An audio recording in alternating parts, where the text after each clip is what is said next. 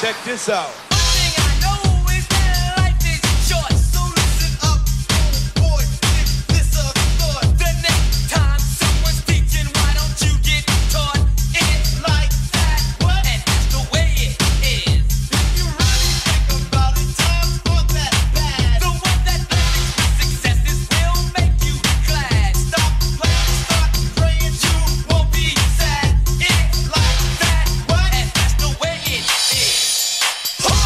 Welcome back to the Chris Williams Podcast Hour.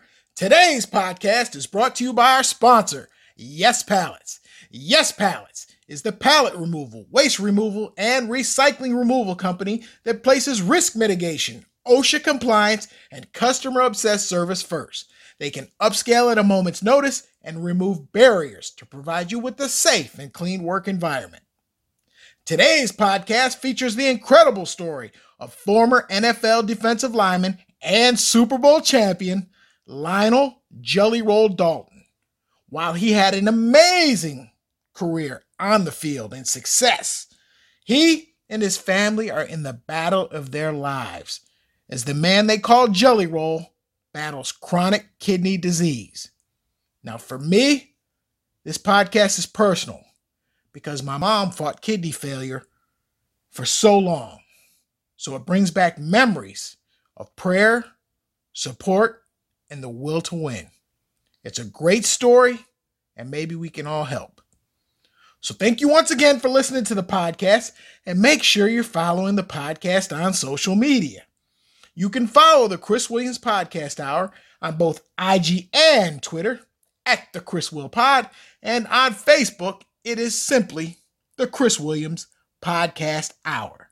As I said before, and I will say it again all of our podcasts are good. So enjoy the content you are familiar with and try the unknown. You will learn something from it, and more importantly, you'll get hooked. Folks, sit back and enjoy this podcast and pay attention to this story.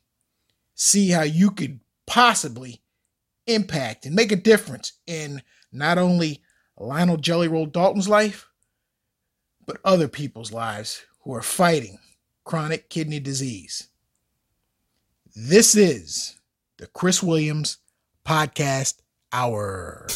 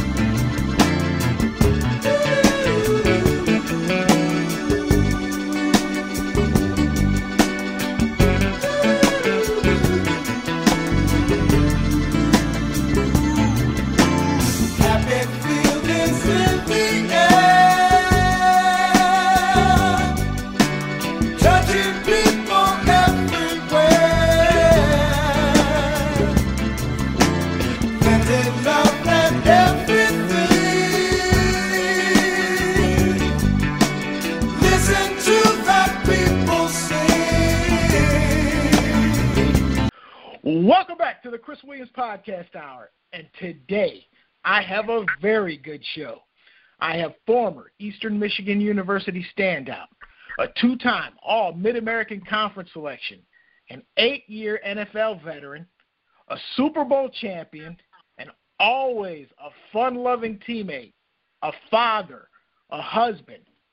And now the big man needs our help and our prayers as he battles chronic kidney disease and awaits a kidney donor. Please help me welcome to the Chris Williams Podcast Hour the one and only fun loving Lionel Jelly Roll Dalton. Jelly Roll, welcome to the podcast. Hey, what's up, guys? Thanks for having me. Uh, we're excited. We are excited. And again, thank you for taking the time to come on the Chris Williams Podcast Hour to share your incredible story and your battle. So, and as I tell all my guests, this podcast does not work unless you're willing to share your story and shamelessly plug yourself. So please share whatever stories and whatever message you need to get out there. We ask you to share that with us. Okay. No problem. All right. Okay, excellent. All right. So I normally start my podcast by asking my guests to describe their background. But with you, this is this is really personal to me because my mom battled kidney disease for years. So I want to start by asking where you are right now in your search for a kidney and, and just just talk about your physical, you know, day to day.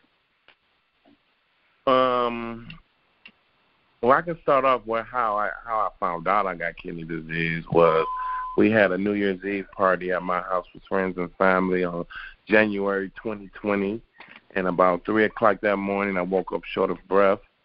Um, I thought it was my asthma because I had a few cigars that night, and um, it didn't. The asthma, my asthma pump didn't help, so I went to the fire station around the corner, and my blood pressure was high and my oxygen level was low.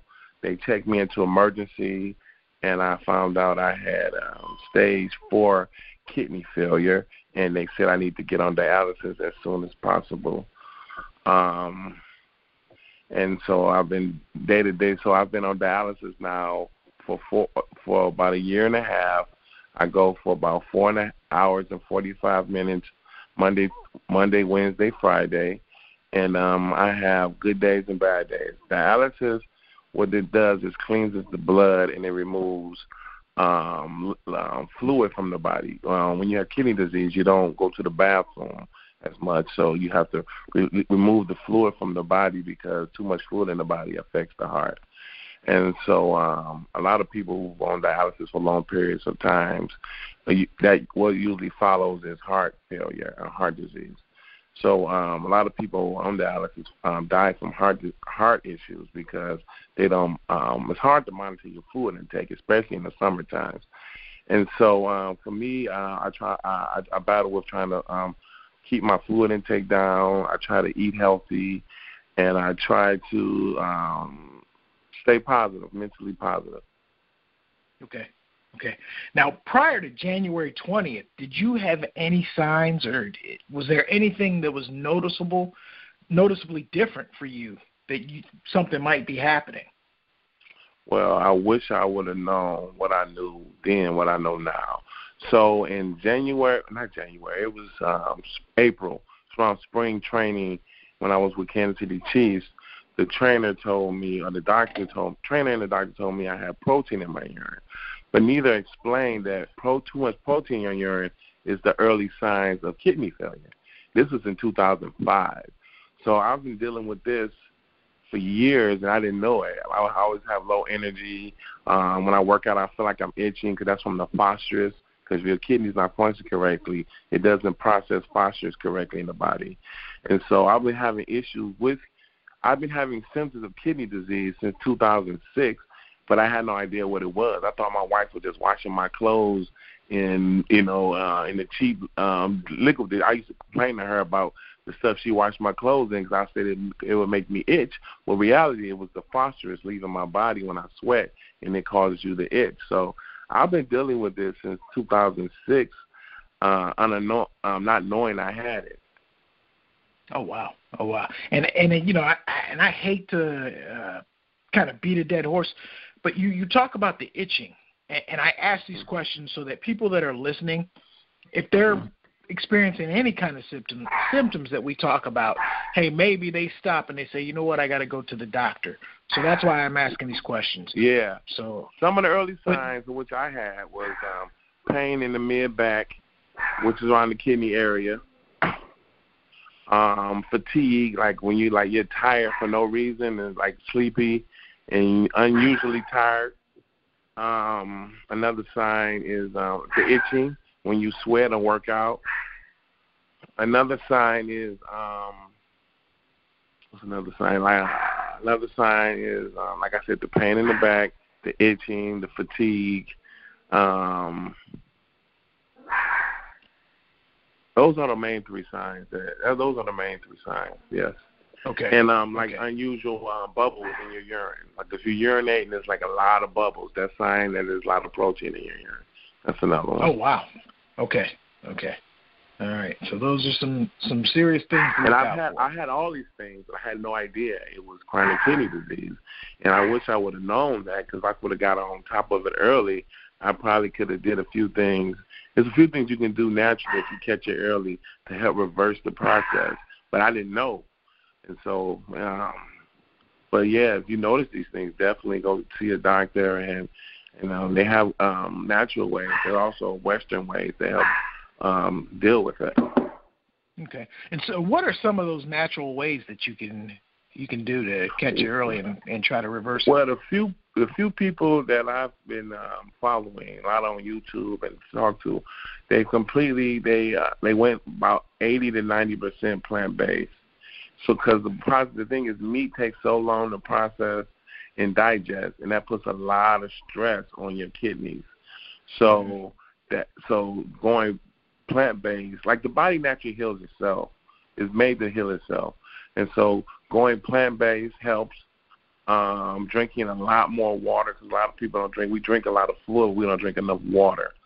Um, what's another? Uh, yeah, just eating healthier, drinking more water definitely helps. You know, exercise. Um, that definitely helps as well. Just trying to keep your weight low because being obese and having a little extra weight in the belly area puts strain, puts stress on the kidneys as well. Yes. Yes. Okay. All right. So, and you you briefly touched on dialysis. So, Yeah. you know, describe how tough that is, and, and compare it to what you endured on a football field, and which is harder. Mm. It depends. Uh, um, I would say dialysis because it's um, never it's ever going. Like football, you have a rough practice, but then you can go and rest and recover. Dialysis is constant, three days a week for the uh, uh, for until you get a kidney, and that can last for years. Um, Okay. Mentally, I think it's just as tough because originally I was in denial. You know, being a football player, you figure you can take a pill or work out or do something to fix it, but you can't. You got to really follow, you know, your regimen, and uh, there's no, there's no, there's no shortcuts with dealing with this. There's no shortcuts with trying to, you know, you know, um, when you eat, when when you have kidney disease, you uh, you really feel what you eat. So if you eat bad, you feel bad. If you know what I'm saying. If you eat healthy, you feel better. So with kidney disease, you will feel what you put into your body. So if I go a day where I'm with my kids, I might eat a little extra ice cream and eat some of their junk, I feel like crap that day. But when I eat healthy and eat some of the foods that my wife tried to push me to eat, and or and or, or go plant based, try to eat more vegetables and salads and things that are light and are easy to digest, I feel better. So um, Okay. with kidney disease, you definitely feel the foods you put in your body. Okay. So, and, and I'm familiar with the whole dialysis, especially the Monday, Wednesday, Friday routine. My mom went through that. So Yeah. she would she would always once a month have her little cheat day, and then you know Right. try to go on Friday and get it pumped out, and you know Right. But- yeah. so- That's a lot of so people how- do. You try to you try to eat you try to eat it like if I if I want to cheat I would eat back on my way to the dialysis. So on my way to Okay. dialysis I might have that that cheeseburger from McDonald's I'm not supposed to have. Or that whatever it is I'm not supposed to eat, I will eat it on my way to dialysis, knowing that they're gonna dialysis takes everything, all the protein out of your body, all the minerals out of your body. So you gotta realize that. So you lose muscle mass if you don't replace a lot of that stuff. So um Okay. and you feel like crap because you imagine all the minerals and all the the, the nutrients you get from food is all sucked up out of your body from dialysis. So Okay. it just doesn't take the bad stuff out; it takes the good stuff out your body as well. Okay. Yeah, that's that's a real drain. That's a real drain. So, and again, this is all about awareness. So, Mhm. talk about what your, you know, you talked about a regimen. What kind of meal regimen do you have now?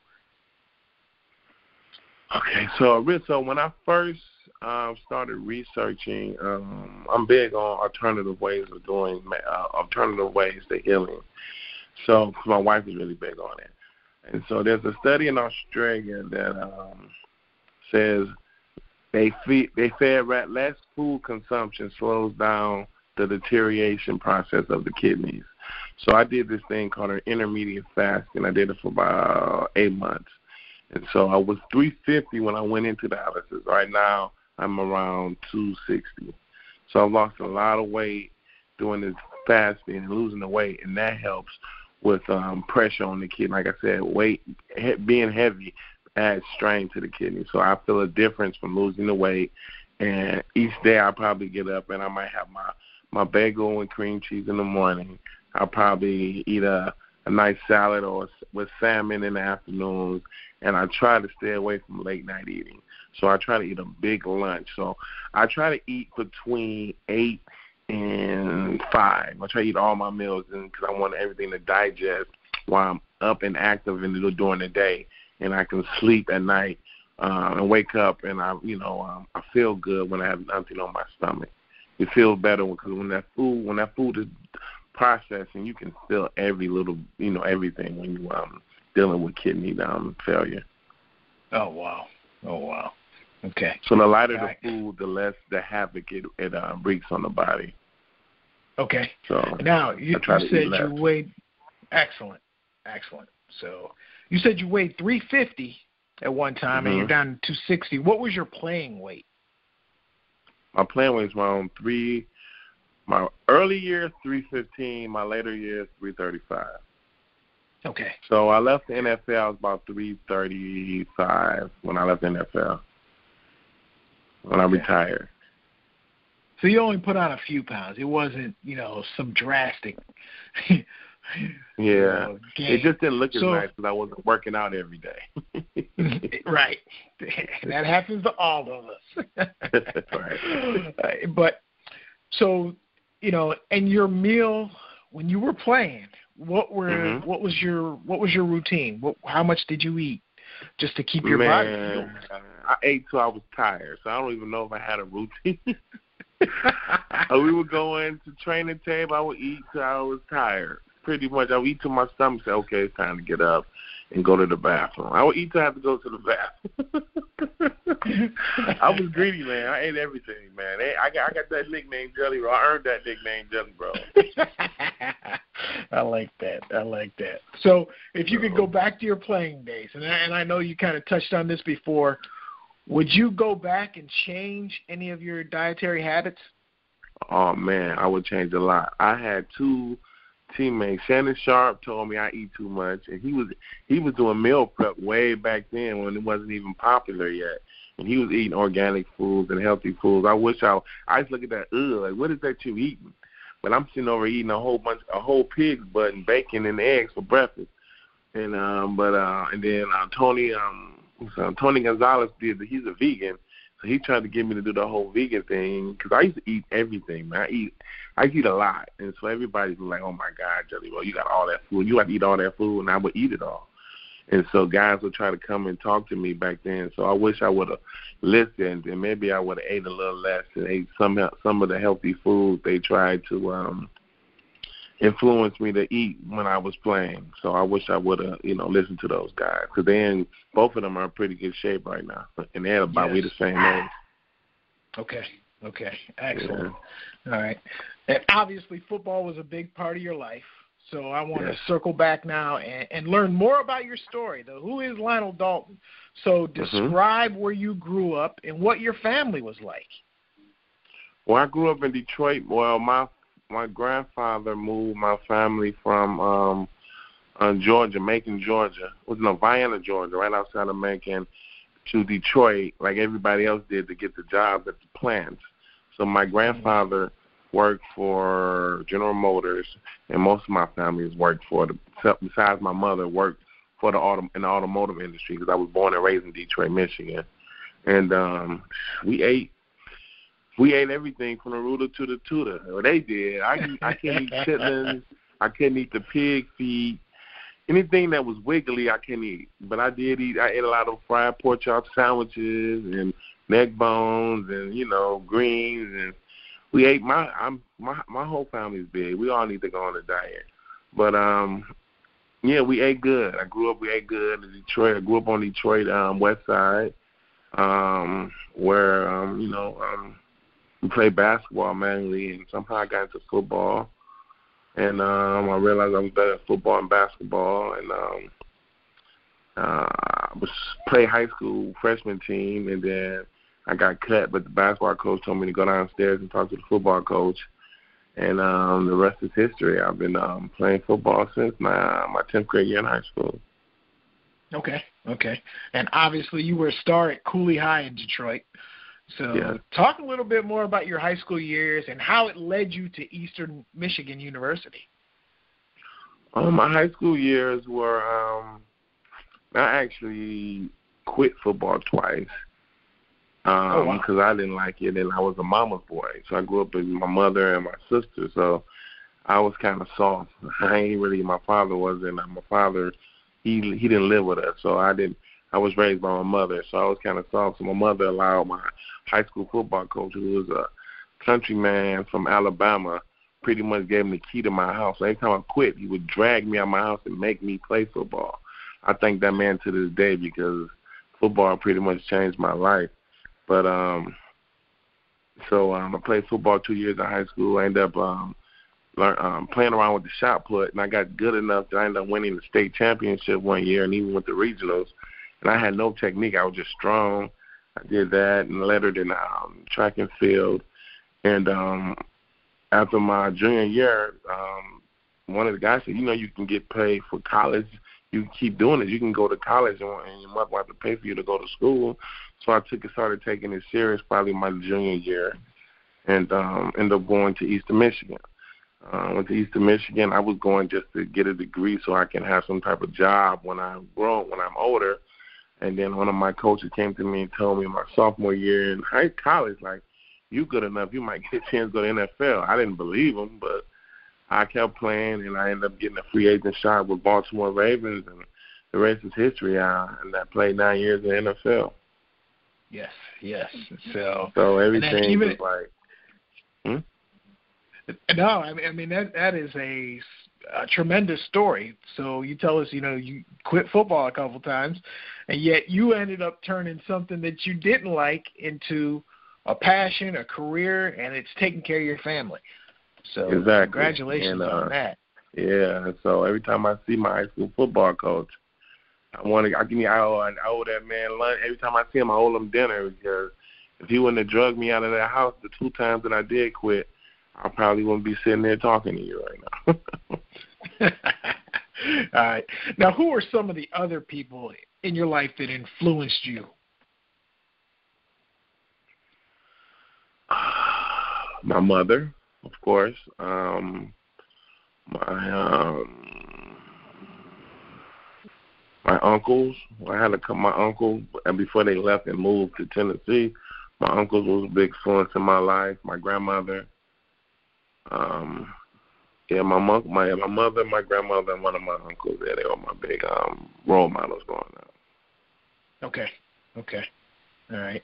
And like you said, you quit football two times in high school. You end up going to college, Eastern Michigan University, become a two-time All-MAC selection. So share some memories from your college days.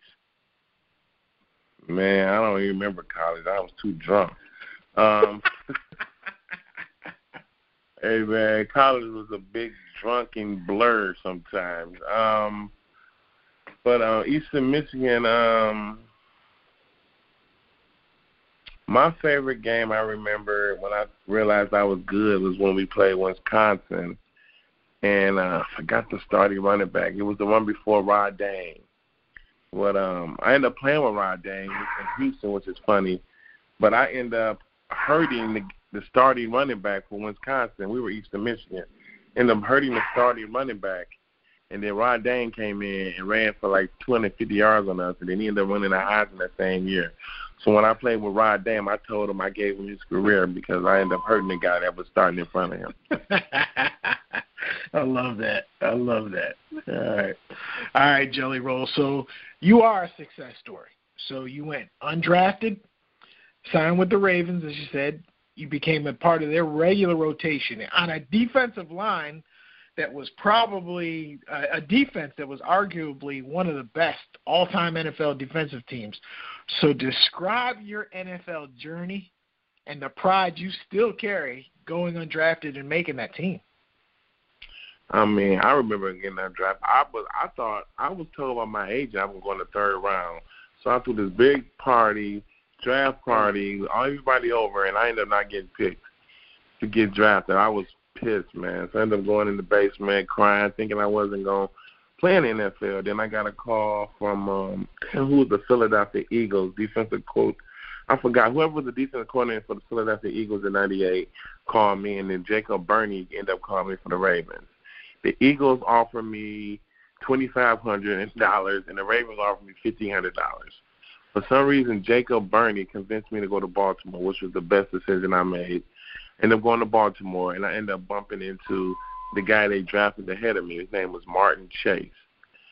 Uh, I hated Martin Chase just because he was drafted in front of me. So I would follow this dude around, stalk him. If he ran one lap, I ran two laps.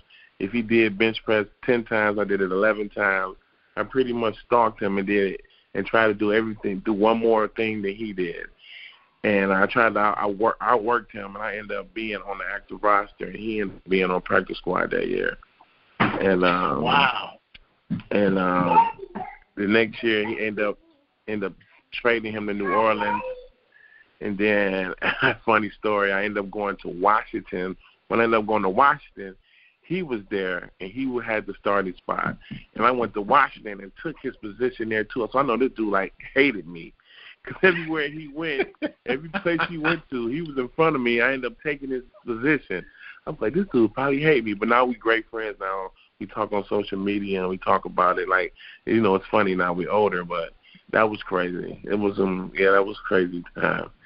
But um, yeah, um, being on that defense, man, that was uh it was the best thing for me was it was an older team, so I got to ask because I was big on asking questions. So I had people like Rob Burnett, uh, Michael Jackson, rest in peace, um, um, Orlando Brown, rest in peace, Jeff Blackshear, rest in peace. That's damn, that's three guys out of the team. It's crazy, and um, those guys kind of mentored me and took me under their wing, and they um, pretty much told me what I need to do to compete in this league. And Michael Jackson told me I need to do one thing better than everybody else.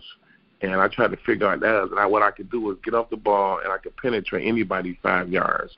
I can knock anybody back five yards. So I really worked on my get off and penetration, and that's what I was known for, run stopping. And um, and um, got it bought me a nine year career in the NFL. Just taking Yes. advice from those guys and um, applying what I learned from them. Okay. All right. So you played nine years in the NFL with the Ravens, the Broncos, the Redskins, the Chiefs, and the Texans. Yeah. So share some of your best memories. And what was your favorite spot in the NFL? I know Baltimore because Baltimore, Baltimore, man. I used to come back to my wife's in Baltimore, so I used to come back to Baltimore and go eat at the uh, what's the name of the place right across the street from the old practice facility, that that little sub spot. And I would see Pat Bourne and I would see Ozzie in there sometimes, and I would beg them, please bring me back. and they would laugh, they would laugh, they would laugh. And then we had the ten year reunion. Ozzie told me, man, I should have brought you back, man. You, he, he was impressed by what I did after I left Baltimore, and um, but I've always come back to Baltimore. I like Baltimore. I like DC. I like to go to um, um, Georgetown. So I still go. I still I still go to Baltimore at least once or twice a year. So Okay. um, Okay. Baltimore's my favorite city, but I had my best year was with Kansas City, where I actually, but I didn't I didn't get the starting job till after the first game. So one guy got hurt, and then I went in and had the best game of my career and I ended up taking this guy's position in Kansas City, and I ended up starting my years in Kansas City, and that was the year like I had I didn't get a lot of sacks, and I averaged, I got nine sacks my whole career, but six of them was in was one season in Baltimore, or one season in Kansas City, wow. and so um yeah, so um I had really great professionally. I had my best statistic year, um sack statistic year was in Kansas City. Kansas City was fun too because Kansas City was like when you pull into Kansas City, you feel like it's old school football. So you pull into the stadium, people be outside for two days. They be out there Saturday and Sunday smoking ribs. You know, ribs are big in Kansas. So everybody's smoking ribs, and you feel like when you watch those old NFL highlight tapes and they show you the old games, it feels exactly like that. Like you know when Wow. they give you stuff when you go into the stadium, in Kansas City, they was giving out loaves of bread. You know what I'm saying? They give everybody a loaf of bread to come to the stadium. I guess to eat, eat it with your barbecue sandwiches, make barbecue Right. rib sandwiches. So it was real old school, and then they didn't change the stadium. So it was like the stadium was very old on the inside. I think they just renovated it, but it was we had the old benches, the old lockers. The hot tub was the size of the same hot tub I had in my house. We can only get in there two at a time. The cold tub, they only had like three cold tubs. So it was completely different than all the other teams I've been on. But um, but um, but Dick Vermeil, he made he was probably one of my favorite coaches. Because he was like generally he was old school, so he invited every position to his house for dinner during the season, and his wife would actually cook for us. And he sat down, he give us some. He go, he has a vineyard. He would get us wine and get us drunk, and then for asking us all types of serious questions to, to check out our character. it was funny, Wow. but um, yeah, Dick Vermeil is probably my favorite um, head coach. As um, he was my favorite head coach actually because he was really like very personable and um, he really cared about the players. I felt I, you can feel that he genuinely loved this team, loved this player. Okay. Okay. hmm Excellent. That's excellent. So you're seen as this big football player, warrior, indestructible, NFL, almost immortal. So talk about that perception we have of you versus the perception of a man in need of a kidney. like I said earlier, it was tough at first because you know you do feel your you, you know you I've done so much, and I've you know I've done things like I've pushed back people like Larry Allen and Nate Newton, and so I can push those guys back. I can push through this. You know, you're thinking that I'm strong, I can get through anything, but you know trying to do it my way only made me get sicker. And then when I started to follow the regimen of the doctors and my natural health physician, I started to see results and I started to feel better and my numbers became better. It was um it was tough, man, because it's a lot of you know, you you develop a strong ego that you tough enough to fight through anything by yourself and you don't really need anybody.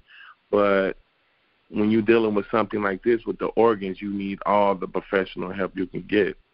And um you need um you need to and it's hard to like ask for help you know.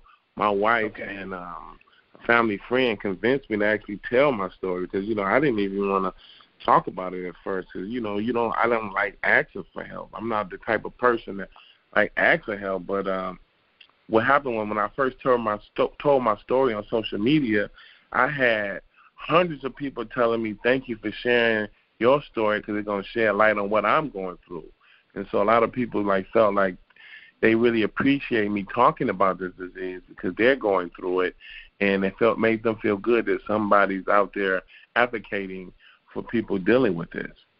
And um, so just getting the feedback from the people, from the fans, and from um, his family about, and even family members of mine who were dealing with it who didn't tell anybody. Nobody in the family knew until I, that until I spoke about me, uh, me having it, it is really um, starting to help shed light and help um, you know remove a lot of the stigmas that come along with kidney donor, with donating organs, and um, helping people get through their day to day because it's tough. hmm Yes. So, and and I can honestly say, so the reason I found out about your story is my sister Kelly. She mm-hmm. followed it, and she's like, "You got to hear this story." He's, she's like, "It sounds like our mother, except she was a football player." And then you know, I started reading about you, and then even today when you told me you go to dialysis three times a day or three times a week, Monday, Wednesday, Yeah. and Friday. It brings back those memories of me having, you know, one of us having to get up early, take her to dialysis, and then Mm. come and wait for her, and you know that that that grind. Yeah, But listen, she did it's it for years. Man. Yes, yes, she did it for years, and the, people will be like, "Oh, she's not gonna," you know, she's five foot and a hundred and thirty pounds, so people, "Oh, she's not gonna last," but she did it. She did it, Mm. so you can do it too. And just Yeah, keep keep yeah. grinding. There's days when you're gonna feel like you want to quit, but just think about your family, Think about who you are internally, because you're you're not a quitter. Obviously, from what you've done in the NFL and beyond, you're not a quitter. So just keep fighting, man. And, and, Thank and you, thank yeah, you, yeah. thank you. So, but ultimately, what is the story that Lional Jelly Roll Dalton would like to write in the end? Mm, damn, that's a good question, brother. I've thought about that all the time. I would like people to know that what I like to leave. that I try to treat everybody fairly. I try to. I genuinely like people, so I like to. I like people to know that that I'm a good person. I genuinely care about people, and um, I've done and I try to do whatever I can to make other people's lives better. That he did. That I tried to help as many people I, that I could while I was here on this planet. And that's um, that's kind of what I live my life by, trying to help people and um, and I'm and I'm I'm a big advocate for the the underdog because you know when I played, I would uh I wouldn't give my glove to the kids in the front row. I would make try to throw it up to the kids up top, or sometimes I go in the stadium and walk to the top and give it to the kids who the ones who they they fit they don't they don't think we hear them. So I've always been an advocate for the underdog, and so uh, I try to um you know make everybody that I come in contact with feel special, and um that's kind of you know who I am. Okay. All right. I love Mm. that. I love that. All right. I- I want you to take the time to educate me and my listeners now some more on kidney disease. So, first Okay. thing I want to ask you is so, who can help with your fight and other people fighting this kidney disease? What is it that they can do, and who can who can step up to the plate and help you? Well, me personally, I am an O negative blood type. So anybody with O bl- blood type can donate to me. I mean, anybody with the O can donate to me, and I can donate, but I can donate to everybody. So I can't take everybody's kidney, but I can give anybody my kidney. So I can donate to anybody, but only O blood types can donate to me. So anybody with the O blood type um, can um, physically donate to me. But if anybody, they have also have a swap program where if you can swap your A, if you're A blood type, you can swap it, and on my behalf to somebody with an O blood type, and they can give me their, um, they can donate me the O, the O blood type kidney. So, um, Oh wow. Okay. so that's how you can help me. And I appreciate people. I also appreciate the people who send you know, on my social media platforms. Some days I have rough days, and I I like to read the comments of the people who saying um, they praying for me and you know encourage me. You can keep doing it. I read all those because those those get me through tough days. Because some days you sit in there, and you know a lot of people with dialysis have um, diabetes. So it's a lot of people in there amputated, struggling, going through it. You know, seeing those people sometimes can take an effect on you. Being around a lot of people, because a lot of people are not as mentally strong as I am, and you can see it in their eyes that they're struggling and they're having rough days. And you know, seeing being around that sometimes can um, it can start to wear on you. Being around that type of energy. So um, I, I read when I get when I get down. I read the comments. I read the prayers. I read the positive affirmations, and um, the people that send me. And uh, there's a lot of people from Baltimore that's really been following me on Twitter and on Facebook and been sending me their prayers and you know saying they praying for me. And I, met other people who said their mother, the woman who's actually in the process of who a process right now of getting checked out for me. She was in the process of donating the kidney to her mom's, and her mom passed away before she could donate the kidney to her mother. And she heard my story, and she said God told her that she she needed to donate a kitty to me on behalf of her mother.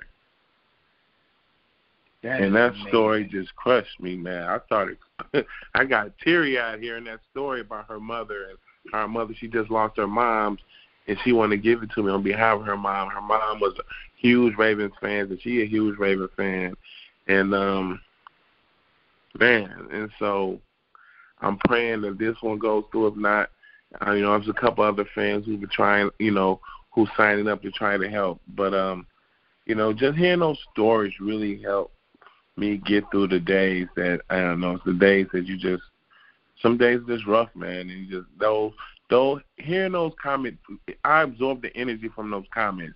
just like I absorb the energy from the fans when they scream defense, defense.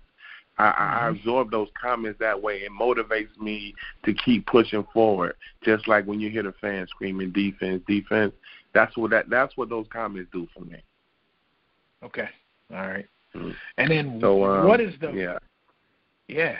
So so what's the most important message you can share with the listeners about kidney disease?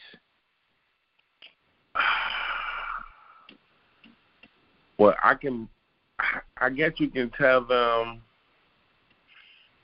don't take ibuprofen unless you need to. Don't take anti-inflammatories unless you need to.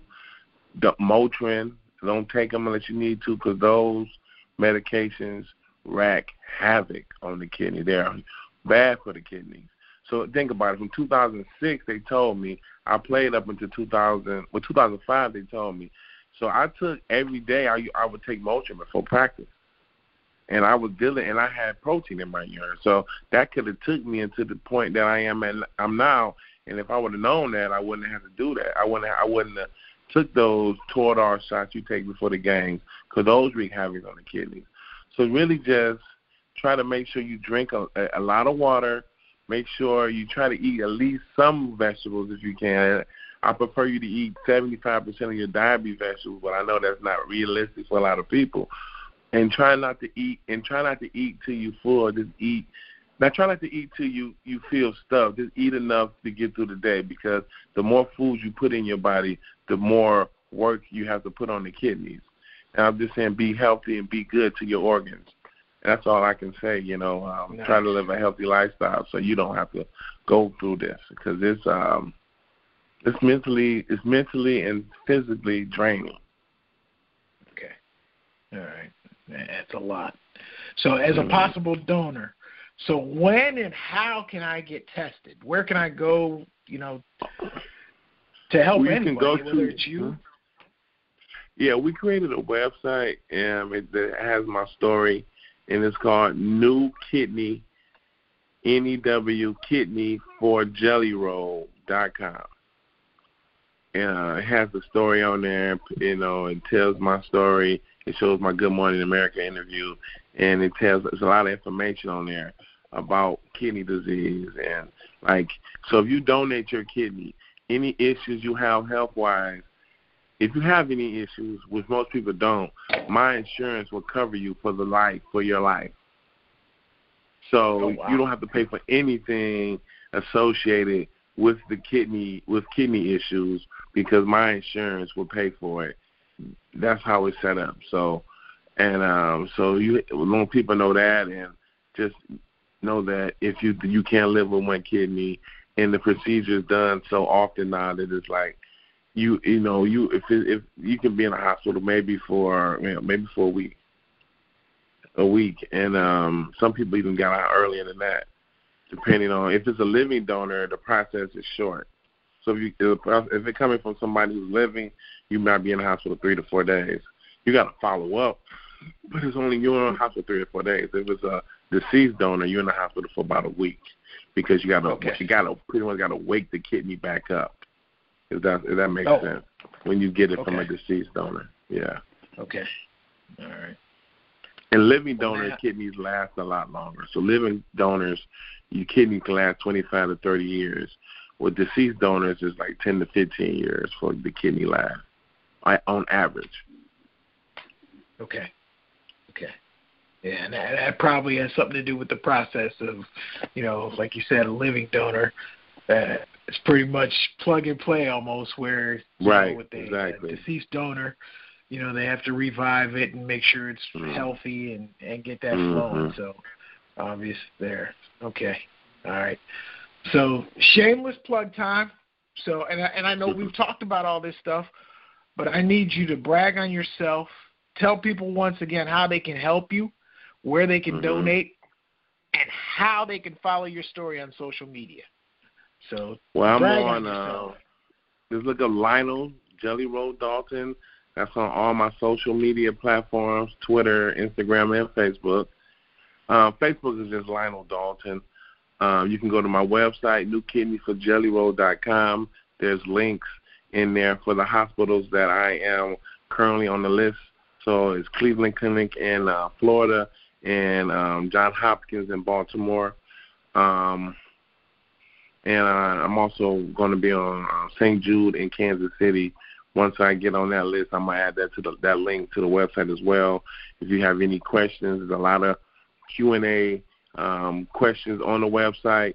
But you can also hit me up on my social media platform, inbox me, ask me any questions you want. I usually answer my questions two to three times on Wednesdays and Fridays when I'm in dialysis. I usually answer. I'm there for four and a half hours, so I usually answer all the questions then. It helps me um, forget that what I'm doing. it actually helps the process move a little faster when I can distract myself. And um,